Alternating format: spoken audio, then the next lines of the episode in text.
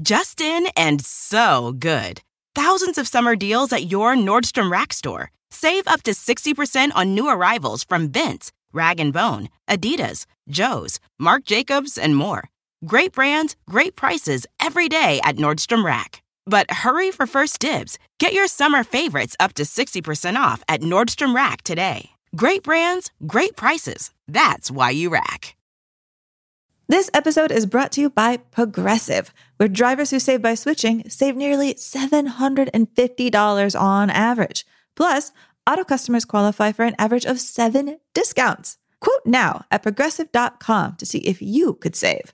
Progressive Casualty Insurance and Company and Affiliates. National average 12 month savings of $744 by new customers surveyed who saved with Progressive between June 2022 and May 2023. Potential savings will vary. Discounts not available in all states and situations.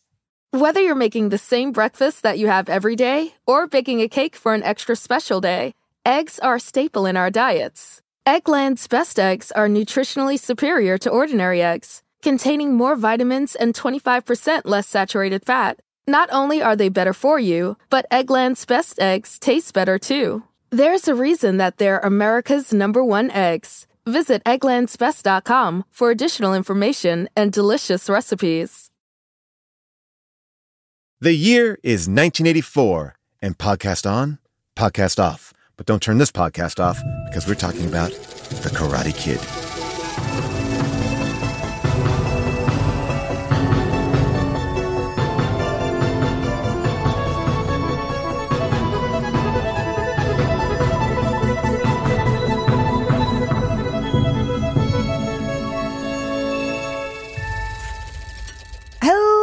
Everyone, and welcome to Unspooled. Unspooled.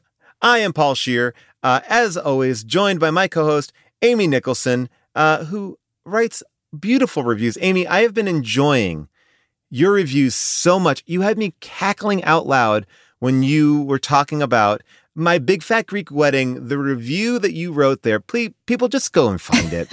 uh, you are not somebody that I view as as someone who does takedowns because you actually respect all films. I really do believe that. But when you dig into an idea like you dig in there, it really uh, it, br- it brought me so much joy. I just love the way that you broke that film down as a Aw, as a piece Paul. of pastry. Uh, Thank truly, you. truly fantastic. That means a lot. And I, I was, I was a little proud of myself that I managed to get through that re- review without working in the fact that I grew up in an, a Greek adjacent family, being Greek Orthodox, and had to spend my entire life working in Greek restaurants and doing Greek folk dancing.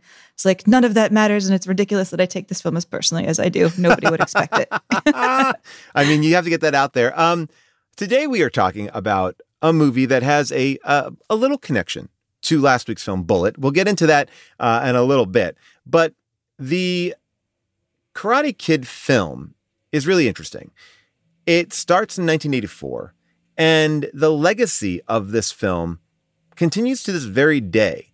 And I think often when you look at this film, you might write it off as, oh, it's an 80s film, it's a kids film, but I really want to look at this film as a opponent to Rocky. Put these two in a ring, Rocky 1 and Karate Kid, and let's see who comes out at the end. I mean, that is a fight that I would have laughed at you for suggesting a week ago, but rewatching Karate Kid with adult eyes, rewatching specifically the performances of like Ralph Macchio and Pat Morita, I'm open to this conversation. I humbly bow at you. I am ready to talk. And I think that this movie is interesting because through the lenses of the 2000s, we look at it and we and we examine the role that Pat Morita plays. And I think that there are a lot of arguments where people can say, "Oh, that, is that a stereotypical character, or is that actually a version of a character that we've never even seen before?" You know, and we're going to get into the changes that he made that brought him an Academy Award nomination for this role, and how that performance has really affected his life and culture for good and for bad. Okay, but can we also talk about Elizabeth Shue's hair? Elizabeth Shue's hair was perfect, Amy. Yes, she might have looked 35, but when I was eight years old, she was the perfect girl. I, I truly had to do everything in my power not to fanboy out on her when I got to work with her because she is everything you would want her to be cool as hell. She is Allie. I mean, Adventures in Babysitting. Oh my gosh, don't get me started. The the the the the, the best, the best. And I can't wait to get into it. And you know what? Let's just unspool it. Fight!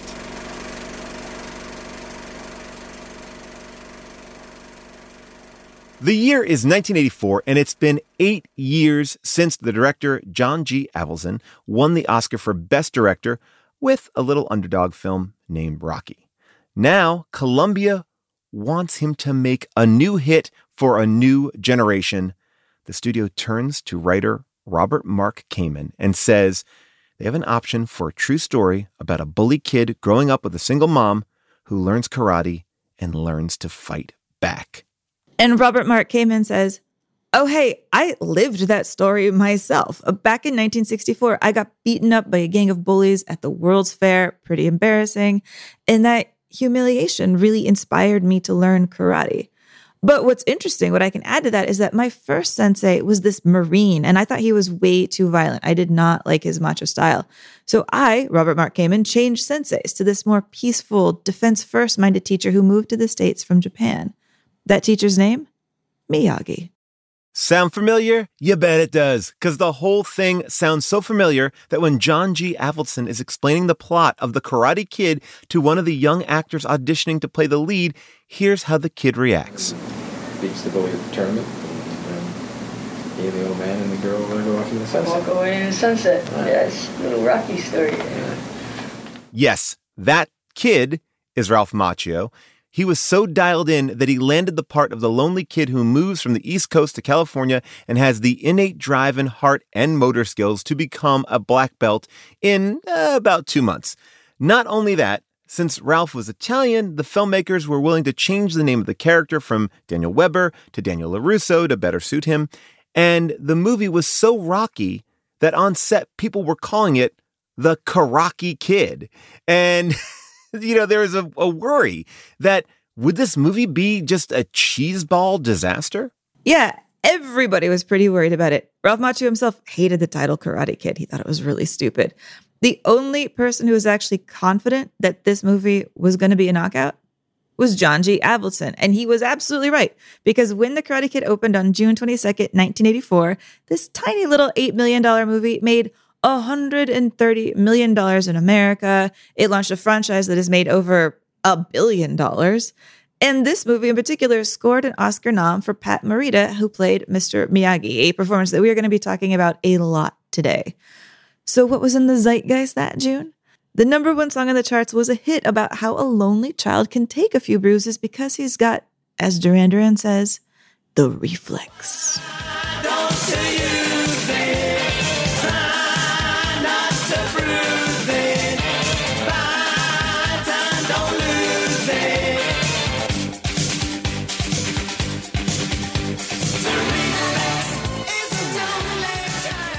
The Reflex. You know what? And I'm mad. I'm mad that The Reflex is the number one song because there's one thing that you cannot deny about The Karate Kid. The music in The Karate Kid is the best. And that around? is yes, is the best around. it is. By the way, Amy, did you know that that song written by Joe Esposito uh, was originally written for Rocky Three? wow, it was, and they and they switched it out. They switched it out uh, for Survivor's Eye of the Tiger, which grew to be an iconic song for Rocky. But that's why there's a lyric in You're the Best. It goes, History repeats itself. Right? That was oh. about Rocky. Oh my God. Right, right, because there is no history here. History yeah. will repeat itself in Karate Kids 2 and 3 and 4 and 5. And Eventually, it will keep on going. and by the way, here's another connection. Survivor also performed the theme song, The Moment of Truth, for the Karate Kids. So Survivor's out here really Surviving, representing representing the underdog. I mean, this is it. They're putting their stamp so firmly on montage of people sweating that you really can't see a montage anymore of people sweating without just putting the song on. You can't do any, like, they have owned this space so thoroughly. There is no wailing guitar and like personal exhortation of, of doing better in your life that does not make you think of them. I, I mean, look, you said it. I believe it. You know, there's something interesting about this movie in the sense that for the longest time, this movie was truly something that I just loved. It was a part of my childhood. It was something that I was excited to show my kids, and they actually also loved it. But it felt like, you know, one of those movies from your childhood that you don't care if it's good or bad, it's just what you love. But the fact that this movie has had this resurgence, and I'm not talking about the reboot, I'm not talking about the Hilary Swank version of it, I'm talking about truly this continuation of the story that started off as a YouTube series. Like, and I think not only continues the story with the actors from this film, but I think further ingrain this movie as a classic. I think, you know, when we talk about Karate Kid and we've talked about all these movies, like where they belong in the culture, I, I think we can make an argument that the Karate Kid should be eligible for this list of 100 greatest films because it is something that culturally has been around for, is it 40 years? I mean, 1984 to 2024. Oh God, it is almost 40 years. I mean, but I do think that we'd have to draw a line because we I think we could only have one John G. Avildsen underdog sports story. It would have to be this or Rocky. Which is really interesting because when we talk about Rocky, we don't talk about John G. Avildsen. We talk about Sylvester Stallone. And I, I would argue that most people assume Stallone directed Rocky. But he sure gave press like he did. He's like, it's me. This is me. This is my big old story. But it was John G. Avildsen who won that Oscar. He won that Oscar. Oh, 100%. It's just interesting how culturally, even when I was reading this intro, I was like, oh, right. He didn't direct that because Stallone it can take up so much air. He has a history of taking up air and and and having his name as a writer on everything. That I think it's really interesting to look at John G. Avildsen and what he brings to both of these movies. And it might be a good conversation to have here to look at, oh, what's John G. and what is Stallone? And maybe we can see a more pure version of it here because we have two movies that are essentially the same movie, but we can kind of see what are the things that he brought to it. Well, let's keep drilling down on this idea because maybe for as much oxygen as Stallone takes up, John G. Avildsen is one of those directors who doesn't take up enough space. Like he's one of those kind of receding types. Those those directors that I'm really fascinated by, the kind of Yeah. workman directors from like the 70s, 80s, 90s who might have made 7 of your favorite films and you have no idea that it was the same guy. Because Yeah. I'll just say it. I definitely saw Karate Kid before I saw Rocky and it never occurred to me that they were by the same person. And actually, I saw Karate Kid so young, it never occurred to me that Karate Kid had a director. So, like, that's, you know, Right, giant caveat on all of that. But I did not realize that these were in so many ways essentially the same movie by essentially the same person. Because even in sort of the mannerisms of Daniel LaRusso, even in the way he talks, even in the way he carries himself, there's a lot of Rocky there. Like that that scene where he's trying to talk to Elizabeth Shue in the cafeteria and he's like, hey, and he kind of suavely buys her her lunch tray at, at lunch. Ah, those are the breaks, you know. Yeah, remember that guy I had trouble with on the beach? Oh yeah, King Karate. Yeah, it was my ex-boyfriend. Oh, that's good to know. What? What? Oh yeah, you're right. You're right. I know. What are you doing? Oh, it's just this little voice. You know, it's telling me I gotta be some kind of a yo-yo to be talking to you right now. Um, that'll be 250. Oh, wait, for both. 375. 375. Yeah, well, it doesn't matter anyway. Well, why's that? Because it's over. It's over. Wait, how over? Weeks. Weeks. One week, five weeks. How many weeks is weeks? I mean, you could just put that monologue in Stallone's mouth. You could just put that in his mouth as he's talking to Adrian. Or even when like Daniel is showing up at Mr. Miyagi's palace, his like beautiful place with his like porch and he's wandering around and he gets like so excited about the fact that like Mr. Miyagi has real fish. Hey, Mr. Miyagi. This is great, man. You got real fish in there. That just made me laugh of like all the millions of times in Rocky that we see Rocky Balboa be like really excited to see turtles and fish. Here you go, say hi. You know, if you guys could sing or dance, I wouldn't be doing this, you know. I mean, come on, these characters, these characters are so similar. A hundred percent. I think that you know originally as written, Daniel Weber, not Daniel Larusso, uh, probably wasn't as you know Hey. Right exactly. And he comes in, and there's something really interesting when you watch this movie, which I think is the only movie I've ever seen that has like a title card to set up New Jersey. Like it's like, like it really uh it made me laugh when I was rewatching it last night. I was like, wow, they really want to set up no, no, this is as far away as you can get. But New Jersey and Philadelphia, and I know people come at me, there's not that much difference. It's East Coast. There's energy, there's a mentality, especially with like Italian culture there. I'm from the East Coast. I'm also Italian. I get it. I know people will go, well, hold on. But ultimately, it's all kind of the same. So I believe that there's so much similarity there. And I think what they do in this movie that's so interesting is this opening sequence that is pretty much all helicopter shots. Like it's not close ups on the actors, it's just voiceover in a recording booth of Daniel LaRusso and his mom driving cross country. And we get to meet them in such a way that the movie starts in LA, and that's kind of the first time we're seeing faces, and we are automatically connected to him. I feel like he does this exposition masterfully. Like you really understand the stakes, the relationship of the son and the and the mom and the attitudes. Like you fall in love over a cross country trip where we don't see faces. And I thought that was actually a brilliant directing choice for this movie. And I was also wondering, was that something that was maybe added in post because they felt like they didn't really have a great way to start the film? Because it it's odd to have your two main characters only in like long lens shots. It is odd, isn't it? Like it was really striking how long we spend on this drive. We see them stop at motels. You know, we see all of these shots of like the old west of places that kind of look like Monument Valley. We see the car breaking down. I mean, I think we spend like three minutes maybe watching a car drive west, which is wild. It's really wild. And I can only imagine studio notes being like, we got to get to the movie fast. And so I was building all of these theories too. I was like, is this Avildsen's way of being like, this is not a Rocky story. I swear we've got a new setting. I'm proving it to you. Look how far we're traveling and we're taking it all the way across country. Where our first conversation when we actually see these people's faces is going to be about palm trees. Look at those palm trees. Damn. Do you know what that means? Yeah, watch out for falling coconuts. Wise guy. No more Newark winters. I like winters, Ma. Oh, you like sore throats. You like frozen toes. I don't like smog. Did I tell you about the pool here? About a hundred times, Mom. Okay, so make it a 101. Open your eyes, my darling son. This is the Garden of Eden. Like this is like a double fish out of water movie. Not only is he not at home with his friends and trying to fit in, but then he's also a fish out of water in learning this new skill. It's not like, oh, he learns how to be cool. Like he learns a full skill. Like you like you mentioned, he learns karate in about two months.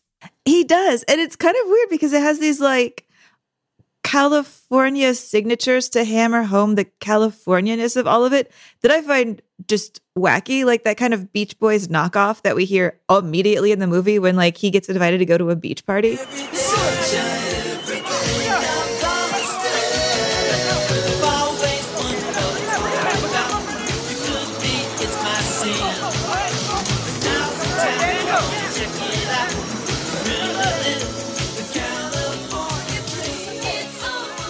That is like karaoke Beach Boys, if I've Well, ever, you- ever, ever heard it. I'm And sure they just couldn't afford a, a needle drop there. I mean, you know, they were I know, but just the sound of it. It's like it's like my endless pet peeve that any movie that has any scene at all during World War II will play in the mood.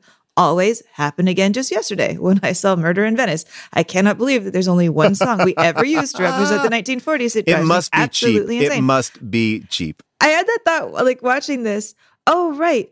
This is why I had a completely false belief of what life in California would be like when I moved here. Because scenes like this really gave the lie that when you got to California and you went to the Pacific Ocean, it was going to be nice and warm and worth swimming in. Oh, okay. First of all, I guess I do agree with that. But I, I think what I love about this movie is it shows the shitty side of LA. They live in a shitberg apartment with a gross pool. Like he doesn't go to like a super fancy school. Like I love the working class nature of this world that they build here. It's like LA, I think often is like, oh my gosh, it's LA. But these are just working class people. And I have to just shout out for a second his mom, Randee Heller. I love her even though she She's so disappears good. She for about an hour. She disappears completely. I mean, and then all of a sudden she's at the end. She's like, "I'm proud of you. Where where were you?" Uh, but regardless, she has so much personality, and she's in computers. She's kind of the future, but she Which- just does not exist. by the way, that computer company she works for did go out of business. Um, Oh, no. So That's so a real computer company. Oh, I it didn't was realize yes. that. Well, the, Um, the apartment complex is real. South Yes. Seas Oh, Apartments. I've You've- driven by it. Oh my God, of course you have. I mean, I didn't drive it by, it, but I looked it up on Google and it has 44 reviews of this apartment complex, and not a single one of these reviews is sincere. So then I got really curious and I was like, are there any karate schools in this neighborhood? And there is literally a karate school right on the corner. Like you could throw the newspaper and hit the karate school. And so I looked at their reviews and somebody did make a Mr. Miyagi joke. And then the owner of the karate school wrote, quote, Real life martial arts is totally different than how Netflix shows it to you. Smiley face. Thank you for the review, Red Heart.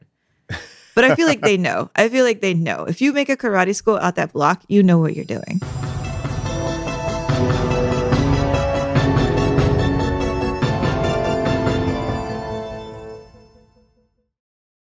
Whether you're making the same breakfast that you have every day or baking a cake for an extra special day, eggs are a staple in our diets. Eggland's best eggs are nutritionally superior to ordinary eggs, containing more vitamins and 25% less saturated fat. Not only are they better for you, but Eggland's best eggs taste better too. There's a reason that they're America's number one eggs. Visit egglandsbest.com for additional information and delicious recipes. Life is a highway, and on it there will be many chicken sandwiches. But there's only one McCrispy. So go ahead and hit the turn signal if you know about this juicy gem of a detour.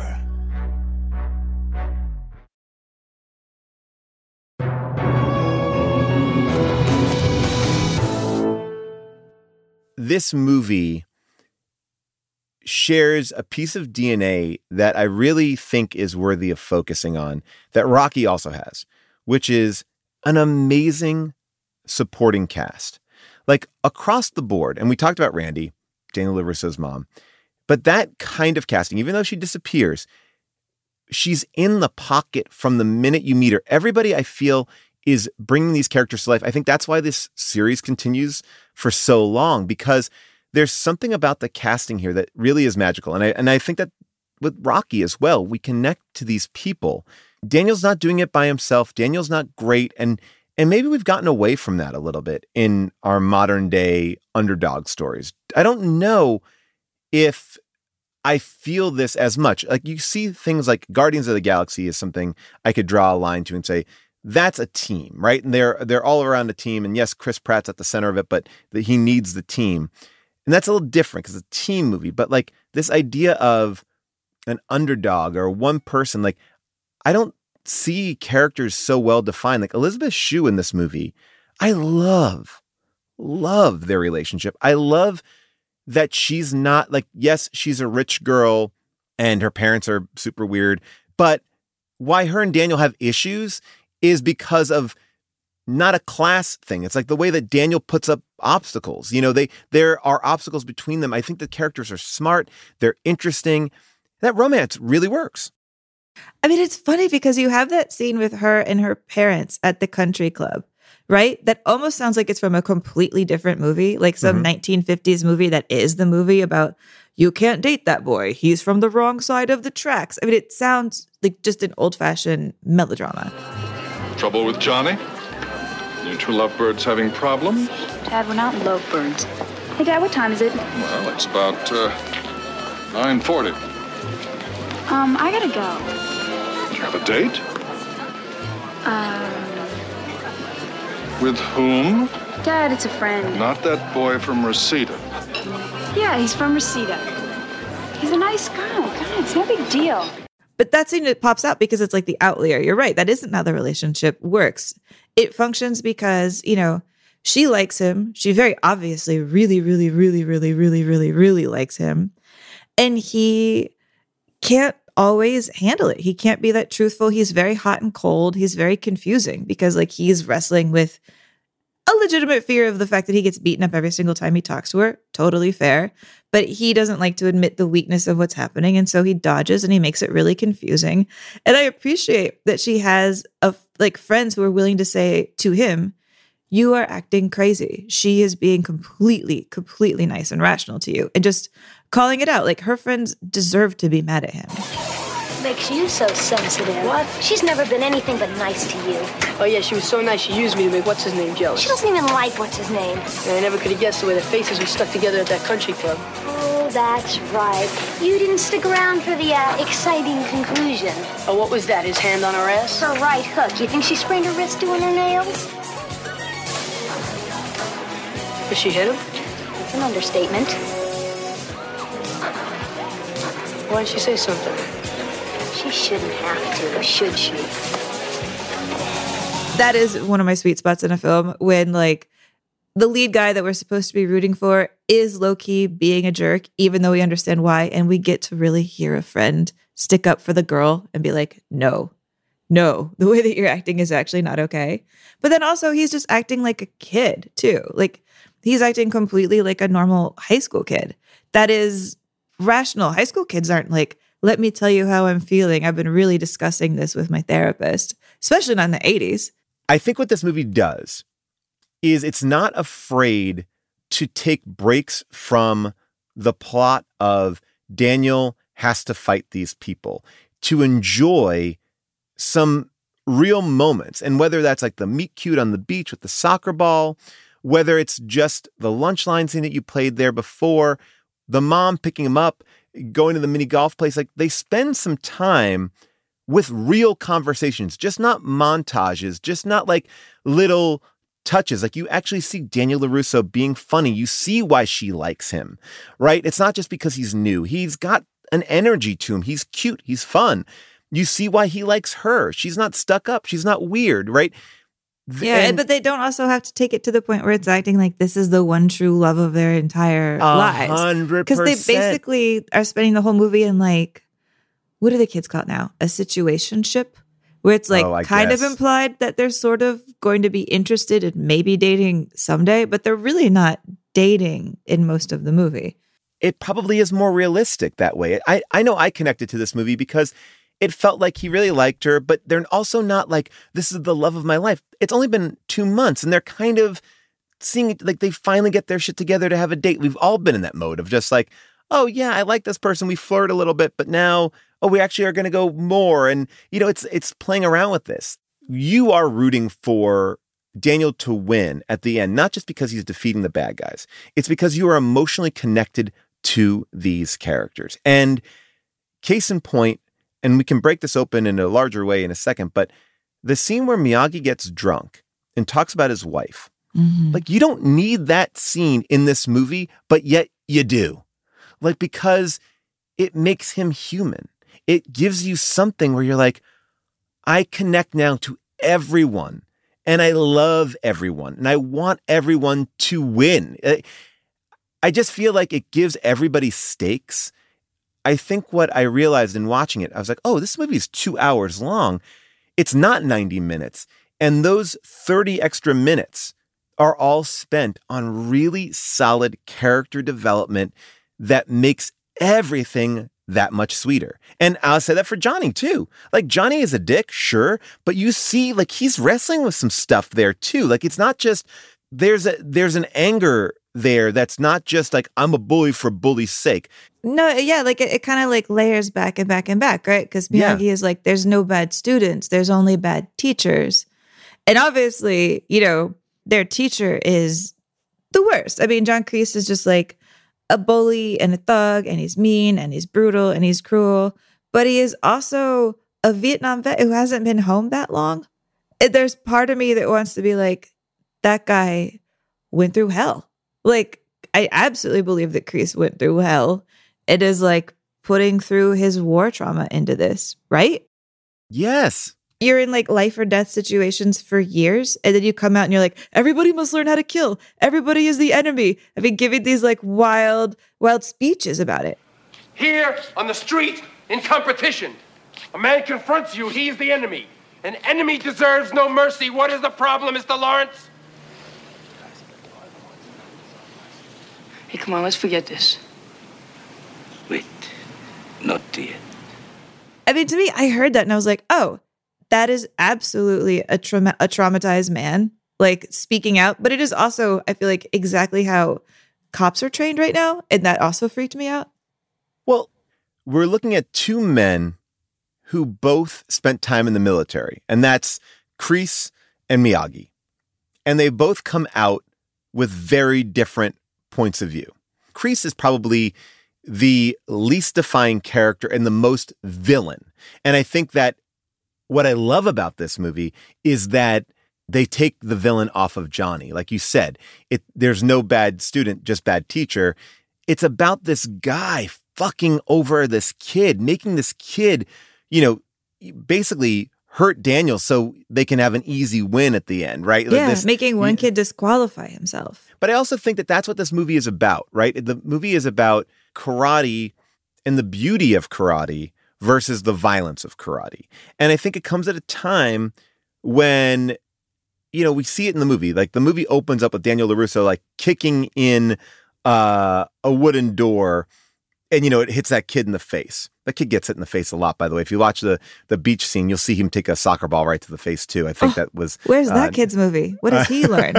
but like, I think it's a really great moment to see, like, oh no, karate in the wrong hands or without the right respect is not a good thing. And I think that in the '80s, I grew up in the '80s, and karate was like, I'm going to learn how to fight. I want to fight. I want to do this stuff. And and what this movie I think really does is show yes, you can win in a tournament.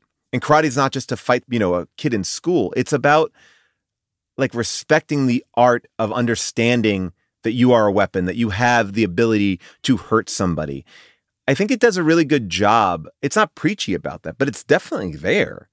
They do that without ever saying it. And they do that through montages and they do that through, I think, elevating the concentration, the focus. It's not just the end result. It, it's about working on yourself, and and I think that that's why this movie is also emotionally fulfilling because it's not just like he won the fight. It's not like you know it. It there is something more there. Like he learned something. He became a better person. I don't think that Rocky became a better person. I think Rocky's a good guy, and he trained and was able to fight somebody who is much more talented than him. I think Daniel at the end of this is a better person. I just think he is like he's grown. And maybe he should grow because he's a kid. Yeah. I mean, they are both united in the fact that it's about a person with so much heart that they are able to withstand pain. You know, like, right. can you take the pain of life and will you allow it to make you stronger? And will people respect you because they see your inner strength? You know, the, in a way, it's like it doesn't matter if you win or lose, but here it's like, oh, we kind of want to see this guy win.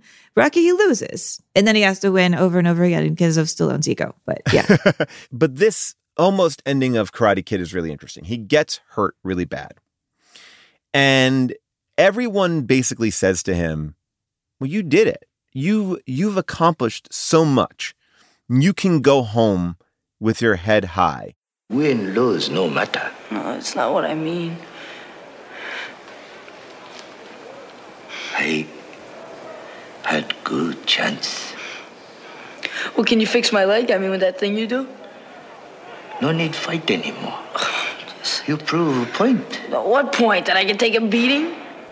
I mean, every time I see those guys, they're gonna know they got the best of me. I'll never have balance that way. Not with them, not with Allie. Not with me. And this speech that Daniel gives at the end is really interesting because I guess you could say it's about ego, but it it makes the fight mean a lot more. I don't know, you know, it's it, there's something about that and I think that that's what it shares with Rocky.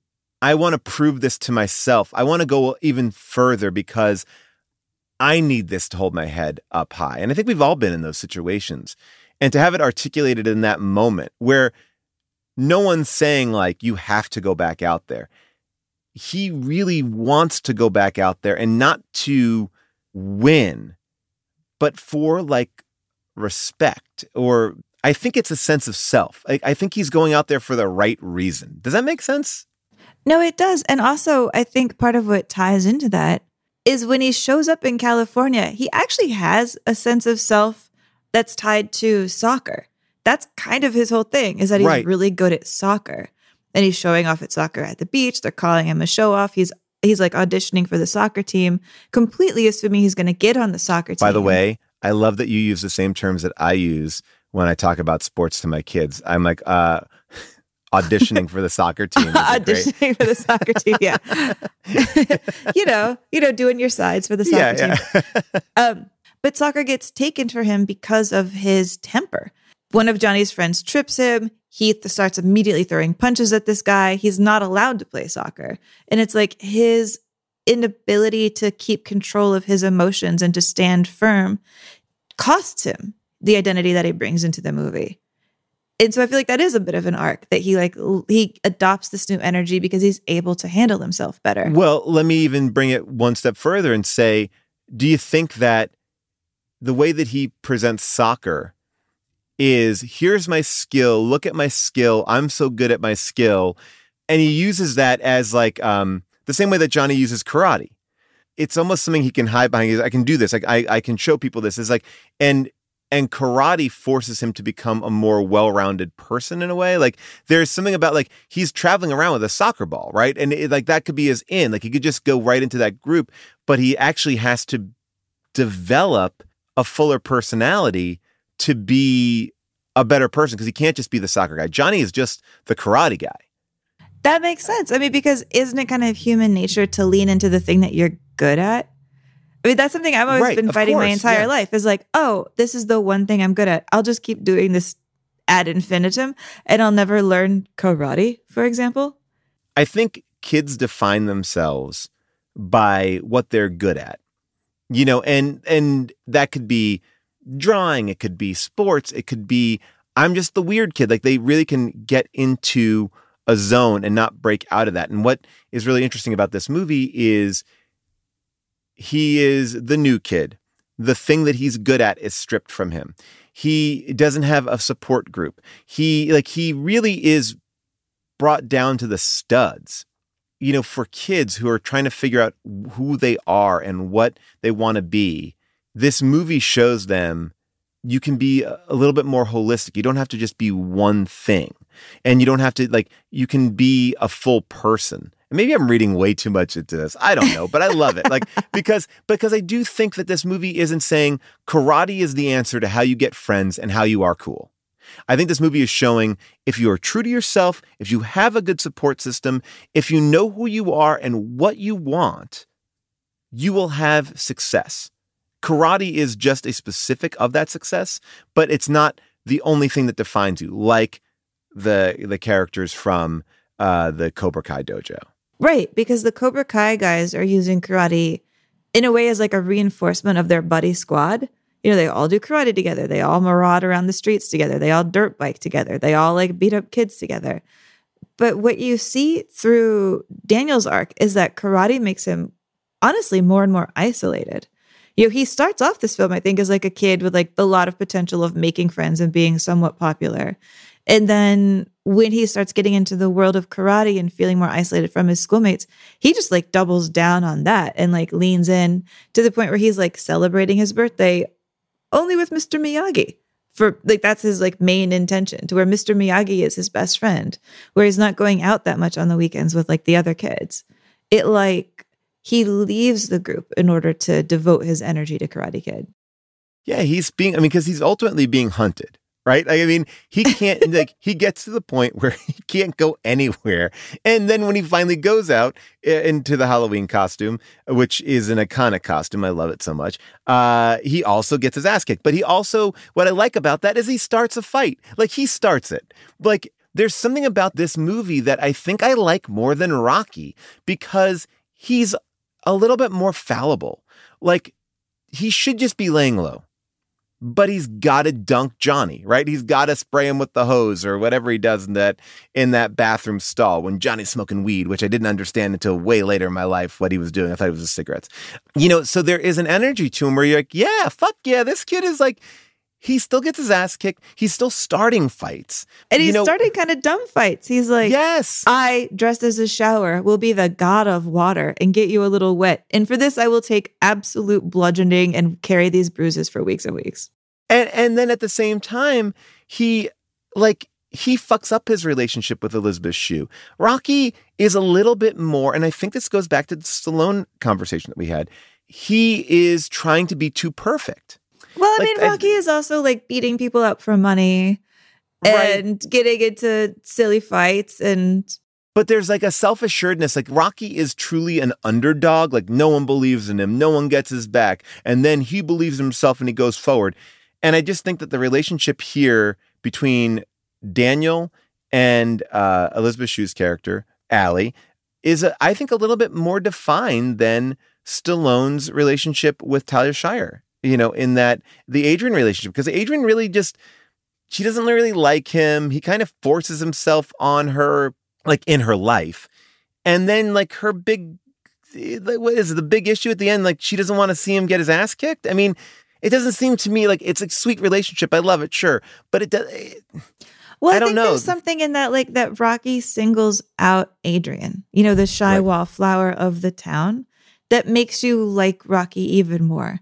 That that's the girl that he pursues, the girl that nobody else sees. I, I would say the but value that's like of very in that town. godlike, isn't it? It is it's a like, little I- godlike, but it is really sweet, and I feel like it's genuine. I will say, on the whole, I am rooting more for Adrian and Rocky than I am rooting for Allie and Daniel. But that's also part of the fact that they're in high school. They're kind of lame. Also, it's weird because I know intellectually that Ralph Macchio is actually two years older than Elizabeth Shue when he makes this movie. He's like 22 years old.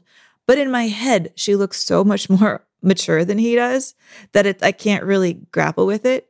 And also in my modern eyes, I kind of hate her costuming because I'm like, those pants are so unflattering and I don't know why they're making her wear them the entire time. And then I start going down the rabbit hole of also how on earth is is Ralph Macchio four years older than William Zabka? How is that possible? How is that humanly possible? It- I don't know. I mean, look, this is something that we wrestle with on how did this get made all the time, which is 80s ages are fucking crazy. They they are absolutely nuts. And sometimes women in the 80s looked like 35 year old. Like they're oh they're only 18. Great. It Well, must be the hair. I think it is there. I think it is there. I think it is there. Cause like I was rewatching this with my boyfriend and he kept being like, How old is Elizabeth Shue? And I'm like, She's actually only 20. It's just that that hair to us is coded as old lady hair in a way that we kind of can't shake. You know, that like just gigantic mess of curls that aren't really curls. They're just hair. They're just cotton. I like I don't even know how people do that hair. I mean, I will say that I thought she was the most beautiful woman in the world when I saw this movie. So I mean, like I was all in, I mean, that look, it was to me that was like the most perfect woman as a, you know, uh, a boy watching this movie. I'm like, "Oh my gosh, if I could ever find a girl that looks like that." And now I think it would look like it would probably be more age appropriate that hairstyle. Well, I would like to say that you are, in fact, married to the girl that was put forth as the wife of Ralph Macchio in that old Funny or Die skit. Oh, yes, you're right about that. That put us on the Ralph Macchio Christmas card list for many a year. Yeah, yeah, yeah, yeah. It was it was about how like Ralph Macchio could never shake the casting of this, which I believe is very true to his career. That's sad, quite sad that like he just became the Karate Kid forever. Because before he did the Karate Kid, I feel like his career is about to like take off in a direction where he could have done anything. You know, right before this, he did like The Outsiders, where he was the guy who gave you know the famous line. Stay gold, pony boy. So he could have spiraled out, you know, and done like a range of films the way Tom Cruise got to do from The Outsiders. But I think doing The Karate Kid, being kind of forced into signing this like three picture deal, being obligated to do sequels of decreasing respect and honor and valor, I think took up so much of his time that like, I mean, he's like 27 still playing a 17 year old by the time he does Karate Kid 3. And then yeah, which is that so then like in this stuff like wax on, fuck off, this skit that I was talking about, like his image is where he's like trying to shake it up. He's like married to June, and then in here he's like trying to like get his photo taken with, you know, a prostitute on the street who's played by like an early Tiffany Haddish. I just want to get photographed getting a hand job from you. I'll pay cash. Oh, you're so sweet, baby. Why don't you come back when you turn 18, okay? God damn, you know, I'm 48 years old. I mean, your hat kind of goes out to the guy. It really does. it's interesting. We've talked about this a handful of times. These movies from the 80s that have such a emotional connection really become hard for the actors to escape these roles. We we talked about that even with The Exorcist. This idea that oh we can only see Linda Blair this way. We can only see Ralph Macchio this way. Now, obviously Ralph Macchio is in My Cousin Vinny, which I think is also a very funny film that I haven't watched in years, so maybe it's not, but at least I remember it as being funny. But it's a moment in time that I think that we are thankfully far away from because movies were such a big part of our lives. We watch them over and over again, and these characters could just be like kind of caught in amber. And it's it's interesting to remember like Pat Morita doesn't have that accent. You know, he was on Happy Days without that accent. Oh yeah, Right. He he here is him doing stand up in the early 1960s in his actual voice. He hails from San Francisco, and um, his parents are Japanese. And, uh, so is he. Oddly enough. Ladies and gentlemen, Pat Morita.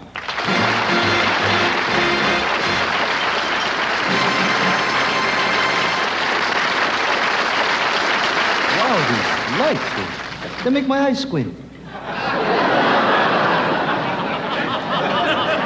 oh, look, uh, don't misunderstand me. Uh, uh, I'm of Japanese extraction, but I was born and raised around San Francisco.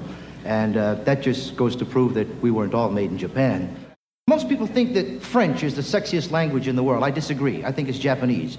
Japanese is the only language I ever heard of where before they even say anything, they go, oh. I mean, that is that is Pat Morita. Pat Morita puts on this accent because they don't want to cast him in the movie. They like they're like, okay, well, he's a comedy guy. He can't do this.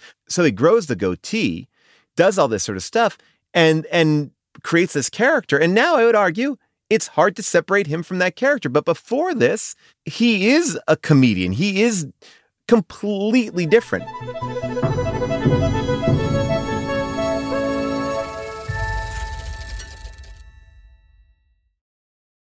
Whether you're making the same breakfast that you have every day or baking a cake for an extra special day, eggs are a staple in our diets. Eggland's best eggs are nutritionally superior to ordinary eggs, containing more vitamins and 25% less saturated fat. Not only are they better for you, but Eggland's best eggs taste better too. There's a reason that they're America's number one eggs. Visit egglandsbest.com for additional information and delicious recipes. Three great words free fries Friday, especially when they're used in that exact order. Get a free medium fries with $1 minimum purchase. Ba-da-ba-ba-ba. Valid one time on Fridays at participating McDonald's through 12 24 excludes tax, must opt into rewards.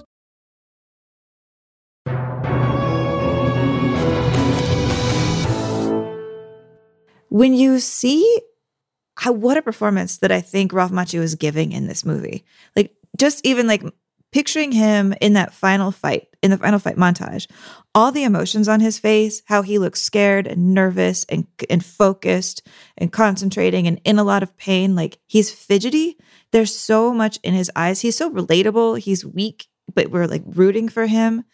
Silently, he conveys so much human emotion in that final shot right before he gives like that big crane kick where you're like, oh, that guy's a real actor. That guy's an actual actor. Yeah. And there's something in just like his his stance, his demeanor, his size, his kind of narrow shoulders, the way he's breathing, you know, the way he's kind of hopping, hopping, hopping, Yeah. hopping on his foot. That is all performance. His foot's not broken, but in my mind, his leg is completely smashed. You know, I I feel like he was almost too good. Maybe he was almost too good and he couldn't shake Well, it. I mean, because he's on the cover of Teen Beat, like, like he is a heartthrob. And then it's interesting that he couldn't really capitalize on it. Maybe that's maybe it's in a time where your next movie that you pick, it, it just kind of locks you in further. It doesn't become a hit. But Like why Tom Cruise didn't do Top Gun 2? yeah, I mean, it's true. I mean, uh, people turned down this movie. They also said that Tom Cruise is up for Karate Kid, which I don't fully understand. But look, uh, there's a Hey, casting he's from list New here. Jersey. He could have done it. could have done it. But I mean, you know, you go you go from the outsiders, which you're right, he's like great in, and then you know, I guess he gets a couple of shots. He's in Teachers, which I remember is like this movie, kind of like an R-rated uh, high school movie. But then Crossroads was the movie that I, as a kid, I remember really wanting to watch. And it's, uh, I think it's a movie about like blues musician Robert Johnson. And uh, it's like Jami Gertz and Macchio and Joe Seneca. And it's directed by Walter Hill. But I remember as a kid being so uh, obsessed and upset that I couldn't see this movie because it was an adult movie. And and maybe that's the mistake is is you make a movie about I don't maybe know, I that mean- loses people. There is also that thing too where once you get stamped with teen heartthrob, half the guys who are don't make it out of there. You know, Right. like I mean, that was my issue. who did from this period? It was Johnny Depp. yeah, Johnny Depp made it out, and Nick Cage. Nick Cage made it out, but a lot of the other ones didn't. You know, a lot of the other ones got stuck.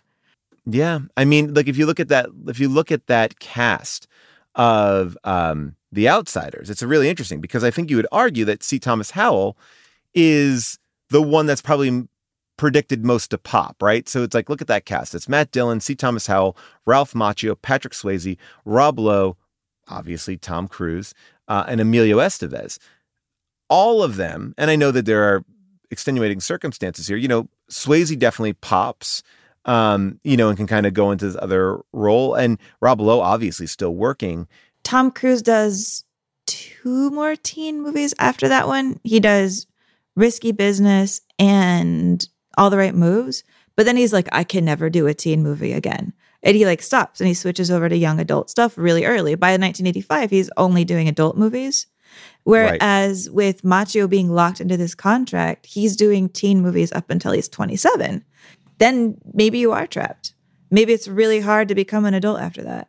Patrick Swayze looks like a man, right? Yeah. And Ralph Macchio looks like a kid. At 22, and I'm looking at him in Crossroads right now, he looks even younger in Crossroads. Like he looks young.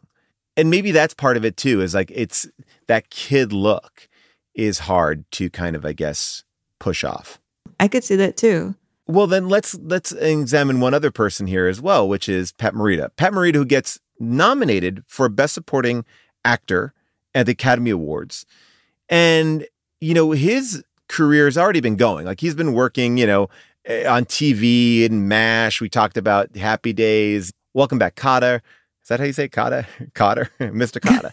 uh, like he's out and about, and then you know after Karate Kid he really doesn't do that much. Like he's in like a Drew Barrymore, Keanu Reeves, to- Babes in Toyland TV movie, and and then he's in Karate Kid 2, and he really doesn't get another chance to do anything. Yeah, his wife said that like it was really rough on their marriage because like he was also stuck doing those sequels. And like her quote is like, as sequels came, I saw the deterioration in characterization and in Pat himself. Things started to fall away. Our marriage was destroyed by it all. Everyone would mimic him, a karate kick or a Miyagi sensei thing. It became cult like. It hurt him. It was a burden. But do you think that if he did it now, he would get out of I think he would get out of it now. I mean, there's something about this movie being a cult hit. It makes a hundred million dollars, like the one of the highest grossing films of 1984, right? He puts on that accent. He's on Happy Days. Happy Days.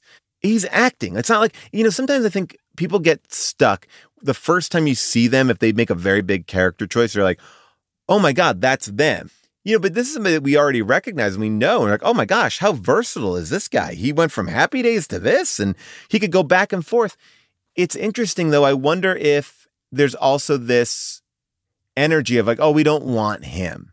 Whereas I think now there's much more of a, oh, you were in Breaking Bad. We want the guy from Breaking Bad, or we want the person from Stranger Things. Now I think we rely on that audience recognition, be like, oh, the guy from Stranger Things is in this. Whereas back then, I think it was like, we don't want to be like, oh, we have Mr. Miyagi in our movie. We don't need that. We want to discover the next big thing.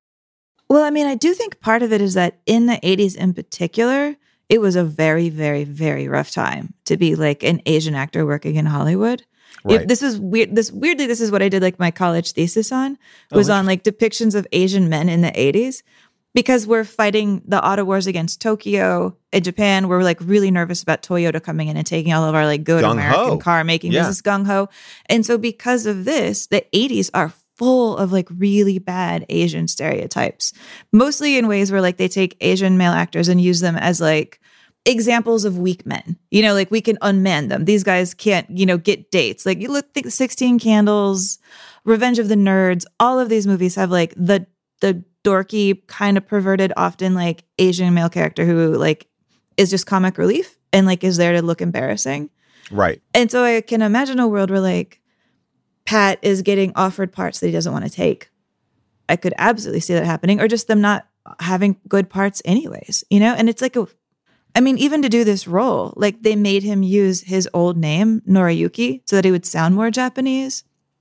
So there's Mm. kind of this like gamesmanship of like, is he even too American for this role? Like, how can we make him quote unquote more ethnic? Honestly, because the first person they even wanted for this was like uh, Toshihiro Mifune, who we should absolutely do a movie of someday. You know, he's Oh, like wow. the Yeah. star of like Yeah. Rashomon and Seven Samurai. You know, the great Kurosawa films. But he didn't know enough English to do it, which is like part of why eventually Pat Morita was able to like really agitate for this role after like five auditions. I think he had to do like five auditions to convince them of it. Like he has kind of this story that he tells about it that's sort of like a bump bump at the end.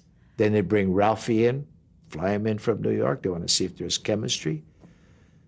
We do it. They make me make us do it again. This time in costume, in front of the studio heads. The fifth time they bring me in, we you know on a cold blank outline stage, no sets, nothing, but in costume. Uh, but they shoot it this time. Of course, they've been shooting it, the process all along the way, but this time for real.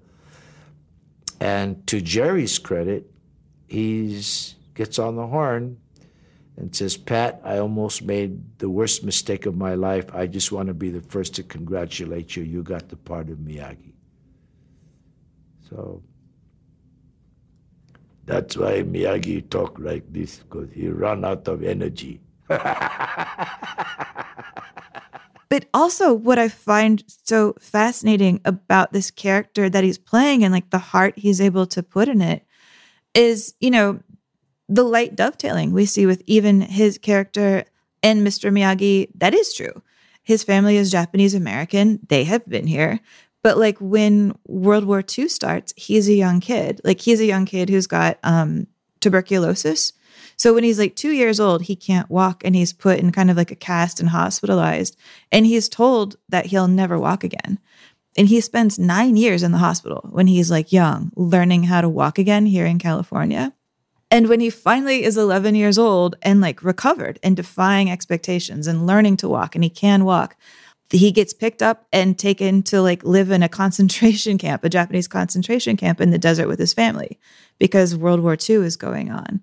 And so he's like 11, 12, 13, like those years of his life. Pat Morita is living in one of the concentration camps that we built here in America because we were like scared of Japanese Americans.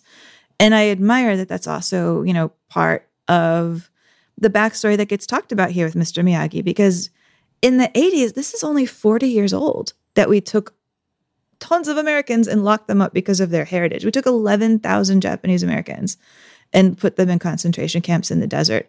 And I mean, these are are brutal. Like the one that gets like referenced here, Manzanar, where like Mr. Miyagi kind of we see through paper that that's where like his family was. You know, that's only three and a half hours away from Los Angeles. It was like the very Right. first concentration camp Yeah. that got opened here. It was like opened three months after Pearl Harbor. And like to picture what his family would have gone through, we're talking like a part of the desert where it's like 100 degrees in the day and then at night it gets to freezing. And people are put in these trailers basically like 20 by 25 feet like eight eight people in a trailer. They're given communal bathrooms like mixed men and women with no stalls no doors. There's no physical privacy. Diseases are getting spread around the camps because it's like completely unsanitary and they have no way of making it clean. The story of people like Miyagi is like to prove their patriotism. A lot of the young men went and joined this infantry reg- regiment called like the 442, which we know that Miyagi is in. We see like a little badge of his. Hey, drink, drink. Sergeant Miyagi. Yes, sir. Sergeant Miyagi report to kill many J. Germans, sir. hey, Sergeant Miyagi. Yes, sir. Regret to inform wife, son, complication at birth, sir. Complication, but no doctor free. Well, I also think that two things can be true, right? There is definitely this idea in this movie. Is this portrayal of an Asian man as an other, right? He is a person who's great at everything. He has, he's magical. He, you know, he is into every kind of Asian art form from bonsai trees to karate. Like he, he has a, a way of speaking that is different. Like there's definitely a stereotypical path that I think is familiar to what is being produced in media at the time. But because of this history that you're talking about, because of that moment, that that moment that we talked about earlier and that you just talked about now, like this connection to a real character, this grounded character who actually has a past, a history, it confronts a little bit of that racism. It tells you, like, this is a progressive movie in a way. You know, like Pat Morita, like he's basing this on things that he knows from his culture. But on top of that, you take another step back and go, well, here is a seemingly stereotypical character who is an outsider. But guess who he becomes friends with? A stereotypical character who is ostracized. Like they both are the same. The Italian from New Jersey who can't fit in with Southern California. Or you even go one step further than that the poor kid who can't be with the rich girl. Like there is something more interesting about this movie because it's not just that um, you know that term like the magical negro that idea like oh they come in and they become this person that just oh everything you know they'll help you and they get your life better. I think that they both get something from each other. I think that they are both people who are excluded and underestimated and they both find within each other a, fr- a true friendship that benefits them both. I think that that makes it elevated in a way well, yeah. I mean, to me, a really telling moment is this climactic fight. Daniel's been hurt. He's coming back out. They're announcing him when we're about to have this moment of victory. And there's this little detail that I love, which is he uses his moment of reintroduction back into the fight before to fight Johnny to say, Hey, you're getting my sensei's name wrong. And you need to respect right. his name.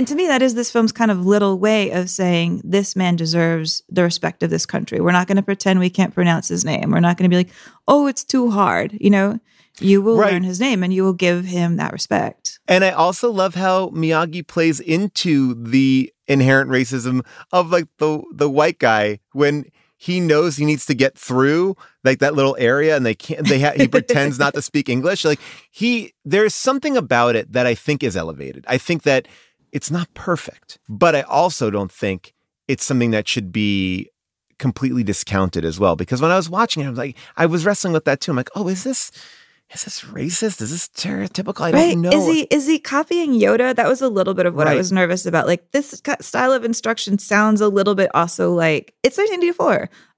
If they want to rip off a Yoda model of a young kid learning an elevated martial art, that would make complete sense, even if it was like subconscious. You know, like even sort of like his style of joking sometimes reminds me of Yoda. You know, the way they play flutes underneath everything he says, a little bit a little well, bit makes my hair prickle. Uh, but I will say this too. You know, he calls him Daniel-san. And what I love about that is it's kind of a dig on Daniel because it's a son is a term of um like you call somebody sir, you know, yeah. and so he's calling him like like he's he's fucking with him too. Like he's got this energy. And I think that But um, is Daniel fucking with him by the fact that he always calls him Mr. He's always calling him Mister. Well, I think it's like I think it's kind of having that that relationship. I think he's like, "Well, you call me Mister, I'm going to call you Sir," right? And and it's something that like he's playing with him about. But I I would also draw to the moment where you have this scene where they're at the beach and those two drunk guys are drinking on their car, and the racism that that guy shows Mr. Miyagi in that moment I think is real. It has some teeth to it, I guess. Boy code must leave. Kindly remove bottle. Kindly do it yourself, Mr. Moto.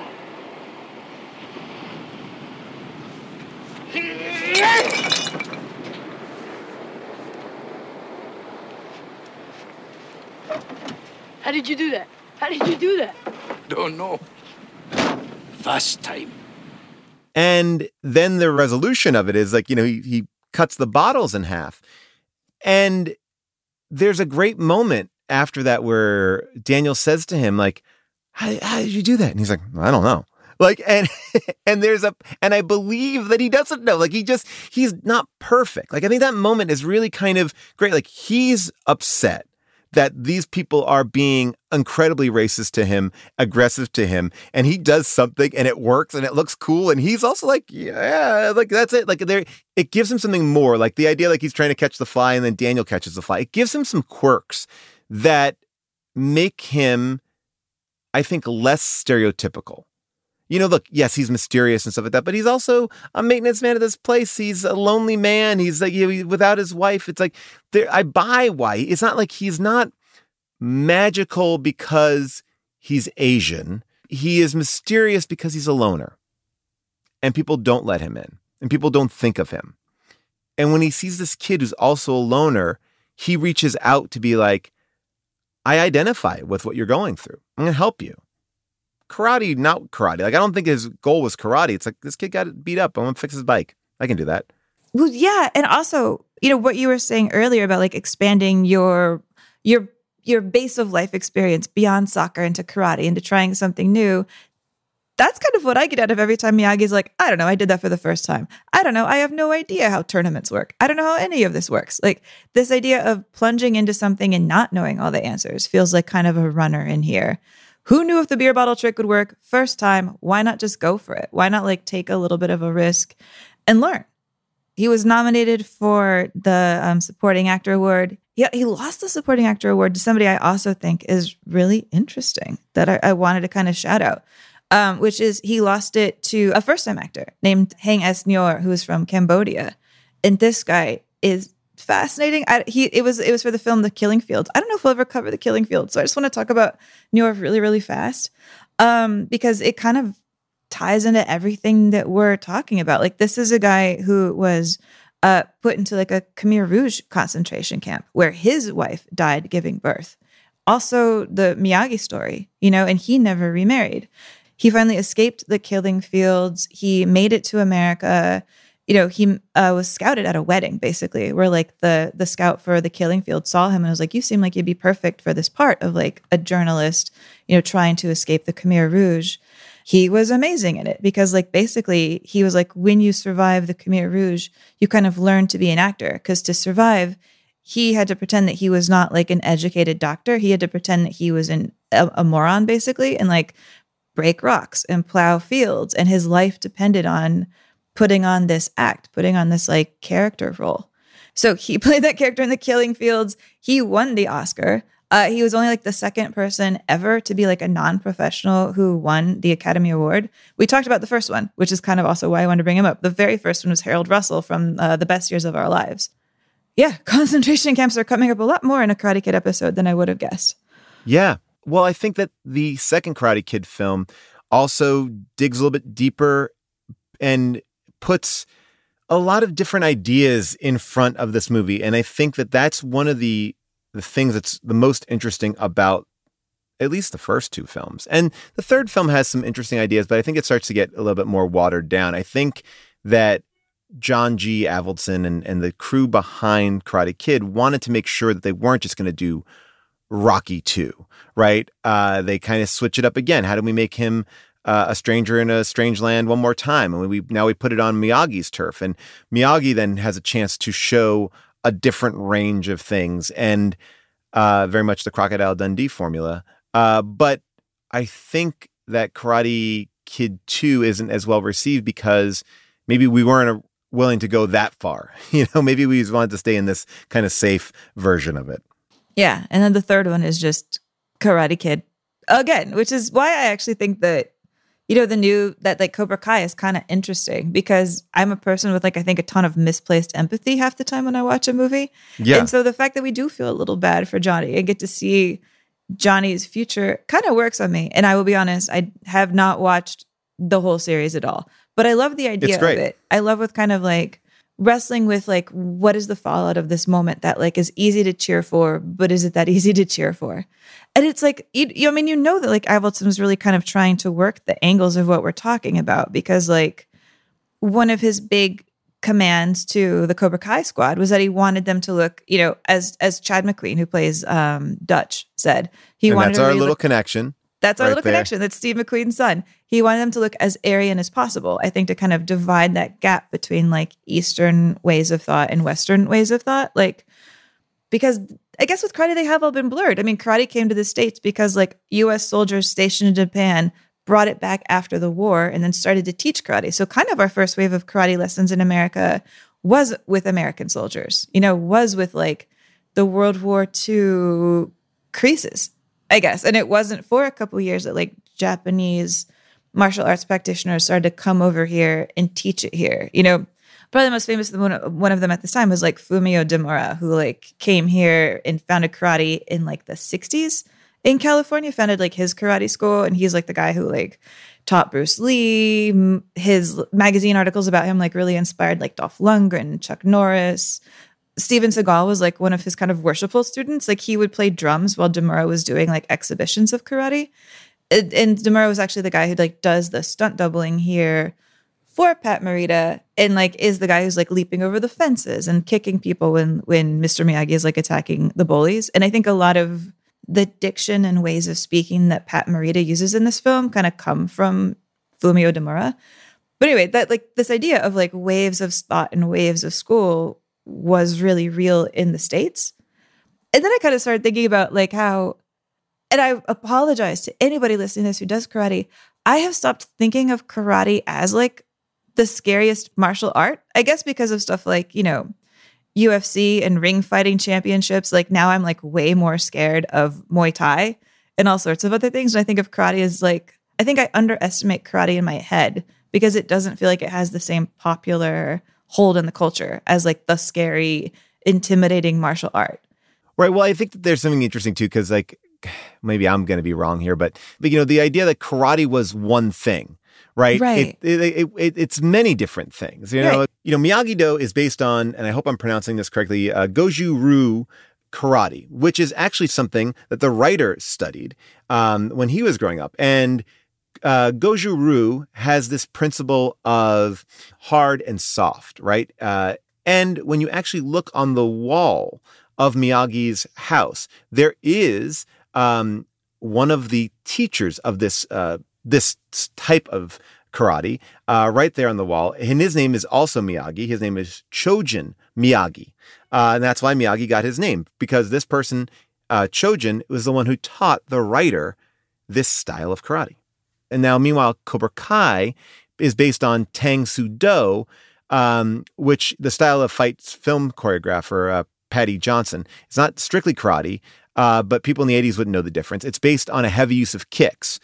That's like the Americanization of karate. Karate. It's one thing, you know. It's like, and this is, it's not just one thing. I don't even know that much about it. I do know that the person you're talking about, uh, Fumio Demura, Pat Morita stunt double was hitting the actors too hard in that Halloween scene.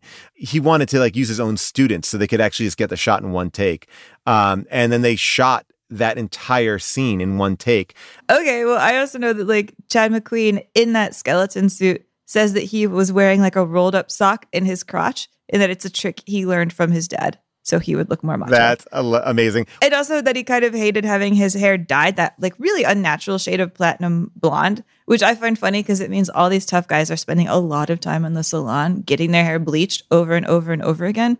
But he said the one good thing about being unrecognizably kind of oompa loompa freakishly orangey blonde was that people didn't recognize him as much when the movie came out, or as or as he put it, so I didn't get my ass kicked when the movie came out. I love that. And by the way, uh, Halloween fight scene, one more detail about that. That is one of the fastest fight scenes in a feature film at nine seconds. Whoa. Nine seconds, five guys? Yes, Wow. pretty good. And that was all done in one take. Well, I also know that actually Fumio Demura like ripped his pants doing it, and he was kind of upset because he told the wardrobe that he needed double knit pants that weren't going to rip. I love, I love vintage double nut pants; they're like my favorite thing on the planet. But that the wardrobe guy got him cotton pants, and when he left the fence, his pants ripped, and he was very upset. Uh, but he was luckily wearing the same color underwear, so you can't tell. Well, that's always the way to do it. Um, you know, so this this movie is a really interesting film because, like you said, it could there only be one John G. Avildsen film on the list, and you know, I think when we're looking at these movies, and you probably would have a, a casual conversation with somebody, they would immediately say, "Well, no, Rocky, that's the classic movie." But I would argue, if you talk to people of a different age, the answer might be different. You know, Rocky is an icon. Like Rocky almost feels like a folk hero. Like Rocky is Paul Bunyan. But I think the Karate Kid has this deeper psychological connection to a lot of people's experiences. We can all be Daniel. We all can't be Rocky. Rocky came in with a base level of ability. Uh, Daniel does not. I mean, Daniel also learns, you know, what takes most people five years and like 40 days. But, uh, but, you know, that's movies. But what do you think? You know, if you look at Rocky and the Karate Kid, I'm not saying you have to give me a, a firm answer, but pound for pound, movie to movie, take away all the accolades, take away all the awards or the pop cultureness of it. Is one of these movies standing out more than the other? I think that at the end of the day, I would still go Rocky. But what this conversation has kind of done is, you know, we talk a lot about like sort of the eras in filmmaking and the rise of New Hollywood in the 70s and blah, blah, blah. And then how Star Wars changed everything. Thinking about The Karate Kid, thinking about Rocky, it made me think maybe we're attributing this slightly wrong. Maybe one of the first signature films of what will be 80s Hollywood was Rocky. You know, maybe like Rocky actually belongs more to the 80s than it does to the 70s, that it's like a, a precursor of where movies are going to go Mm. as much as Star Wars. I think Star Wars gets all that credit, but when I think of Karate Kid as like the 80s movie, and if it is knocking off Rocky, then maybe Rocky is the ancestor of all 80s movies. Yeah. There's something that's universal about a kid's story that I don't think you can go backwards towards. I don't know if I saw this movie now, I would feel the same way about it for the first time. But I think if you see this movie before you see Rocky, which you did too, Which we did. Yeah, we did. We did. know? And I don't think we're alone in that at all. yeah, like it's interesting that you still go back to Rocky. And I, I think it's hard to separate. And we go back to this again Stallone, the icon status of that movie. This is a more fun movie than Rocky. Hands down, a more fun movie than Rocky, in my opinion. Like it's just, it, it's got life, it's got humor, and, and Rocky's got all this stuff too. But I think that these movies are dinged, and we talked about this with the actors, and we talked about this with everything, because it's not adult. I, I think that the kid part of this makes us devalue this movie as oh well it's a it's a, but it's a kids movie. And you're right about the idea that it may have shown the way but i also think that it's the reason why the academy awards i think has this bad reputation. It's like this movie can't get rewarded the same way karate kid did. But if you put an adult in this movie i bet you it would have. You know but you well, put it was the adult music- who got nominated, you know, and I think Right. the Ralph Macchio is also great. But I mean, to your point of all of that, I think one of the things I want to take away from this episode is as a critic, there are times where you're like, okay, gosh, I go have to have to go see this kids movie. And I feel very conscious of trying not to go into any movie with a bad attitude. But this is the kind of movie that I can imagine kind of going into with a bad attitude as a critic and having to be aware of not letting that happen. The Karate Kid by the guy who did Rocky, but it's just Rocky again, but for kids. Oh, this is probably going to be lame, right? yeah You can see how that would get devalued. And I wonder if that stuff like how much Daniel LaRusso reminds me of Rocky is actually Ralph Macchio kind of cluing into this and being like, oh, they're doing Rocky again? Like we heard in his edition. Oh, you're doing Rocky again? Well, then I guess you want me to channel some Stallone. And maybe it's not even Avildsen shaping this character to be Rocky, but it's like Ralph Macchio cluing into that and kind of bringing it out in his performance too, and kind of like his swagger and kind of the way he tells jokes. I'd be really curious to know kind of the answer of that or like the dynamic and how that got shaped. What I love about this movie is it's called Karate Kid. And how does it end? With a fucking freeze frame on Pat Morita's face. Yeah, Pat Morita's face. Because it ended originally with like Daniel being carried off into the crowd. It's, you know, I think that Rocky ends similarly. It's like, it's not about anything else at the end. It's, it's about Adrian. Where's Adrian? I want to see Adrian and get connected to her. There's an idea there that, like, not that he's proud, but like he created that. He is a part of that. It's like, like I think it like tips the hat to the creator instead of like the oh my gosh, he won the fight. Like it's interesting the audience reacted negatively to the ending and loved the ending with the freeze frame on Pat Morita. It's like we all want to make somebody proud. I don't know. I, there's something I just I think it's cool that it ends it ends on the teacher, not the student. But you know what I feel like we don't leave the movie with? Any actual understanding of how karate tournaments work. Because I'm still like, wait, wow, how come that kick wins, but that kick doesn't? What's happening? I find everything in this, in the, in the actual fighting, a little bit confusing, and I wish I understood it better. Oh, he I kicks mean, him in the face. How come one kick in the face is legal and the other kick in the face is not? Well, that you got to get involved in karate. You'll find out all the different stories. You'll you'll know all of it. Um, you know, it, it is that. I mean, that tournament at the end, it's like going to a sporting event with somebody that like you're like that's why this happens. Or great, got it. Like it, but it, it doesn't get bogged down in it. And that, that's what again I love about this movie. There's no exposition that like tells us the rules of the tournament. Ultimately, it's like that's an illegal kick. You're out. Okay, you're going up. Like we don't get bogged down in weird specifics. Like who gives a shit? Okay, but you know what I will say? When Mr. Miyagi is like, yeah, he's a black belt, I'm like, oh man, this is a guy who, like, in teaching this kid a, a valuable inner lesson, is absolutely willing to get him killed. It's a little bit Saw like. You know, I'm like, he's absolutely willing to toss this kid in the water, make him cold, No. get in the Pacific Ocean, be a black belt when he knows he's not a black belt because No. he's kind of making a point about how black belts are a Western thing and dumb. And he's like, my belt is from JC. Penny.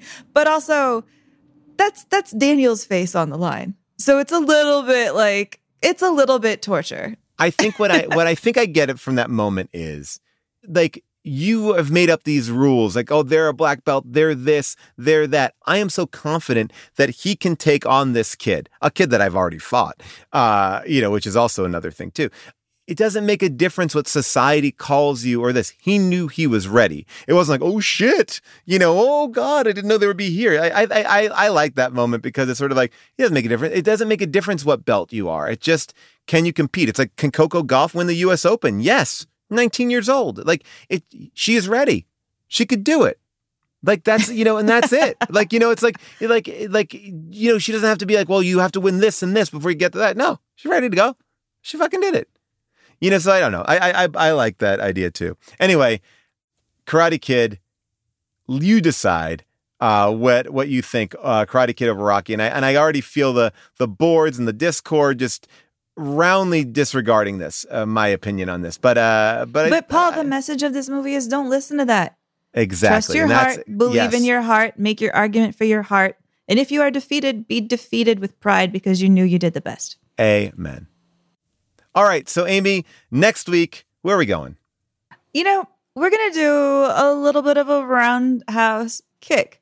TCM is relaunching this month with their powerful director buddies as their backup, as their Cobra Kai, being like, we're fighting our way back into the center. A hundred percent. I think it's been really interesting that you know you had this amazing cabal of directors: Paul Thomas Anderson, Steven Spielberg, Martin Scorsese. I, I think there might even be a few more uh, who basically said to Warner Brothers, "Let us save TCM. We believe that classic movies need to be seen, and so they are kind of becoming the directors of what." Can be on there. And to start off this relaunch of TCM, they are putting forth movies that they believe everyone should see. And they've made great lists. And we decided to go with one of the people who's most passionate about saving TCM and, and, and really got in there and convinced uh, David Zaslav that that classic movies needed to be saved. And that's Steven Spielberg. And we looked through his list and we found a movie that we think is really a perfect film for this show.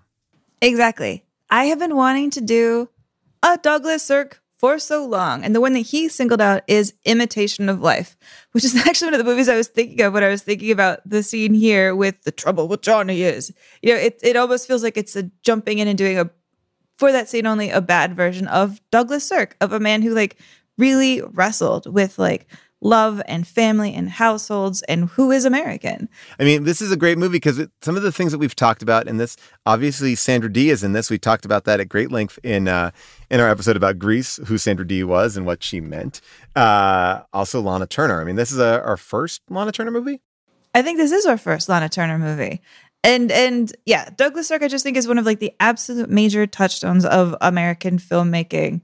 And so with the elbow from from Steven Spielberg, we have decided to choose this one. And I'm really excited to get into this with you, Paul.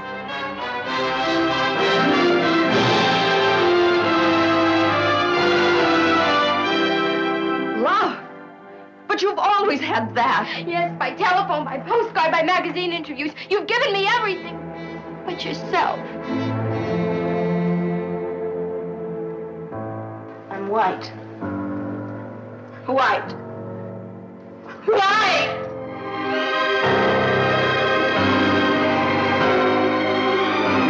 Starring Lana Turner as the great stage star Lora Meredith. Oh, amazing. All right. I'm very excited to see this. So, this is a chance for you to go check out what's going on on TCM uh, and support, you know, classic movies. And I love that these directors are making a, a play to be a little bit more involved and elevate some of these classics. The lists are great. We're going to deep dive into Steven's list, but we'll suggest that you do some of your own deep diving uh, on your own time as well. A big thank you to our producer, Josh Richmond, our associate producer, Jessica Cisneros, our engineer, Casey Holford, and our executive producers, Cody Fisher and Amelia Chapello, and our MVP, Molly Reynolds. Our theme song is by Michael Cassidy, and our fan art is by Kim Troxell. Follow Unspooled on Twitter and Instagram, and join in the conversation about all things Unspooled on the Paul Scheer Discord at discord.gg slash Paul Scheer. Unspooled t-shirts are available at teepublic.com slash unspooled, and you can get a deck of Unspooled playing cards and more merch at podswag.com. Finally, See the official AFI list of unspooled films and more about the show at unspooledpod.com.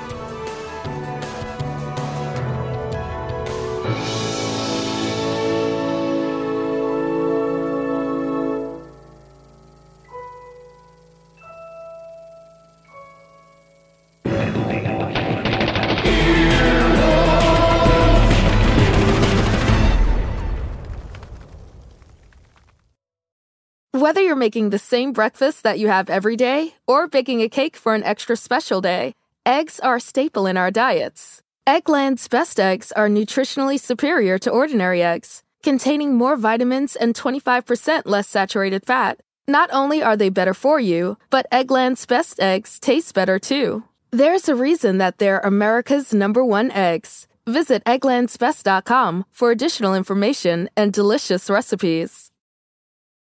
It's hard not to add a side of hot, crispy hash browns to your favorite McDonald's breakfast. It's even harder not to eat said hash browns before you get home. Ba-da-ba-ba-ba.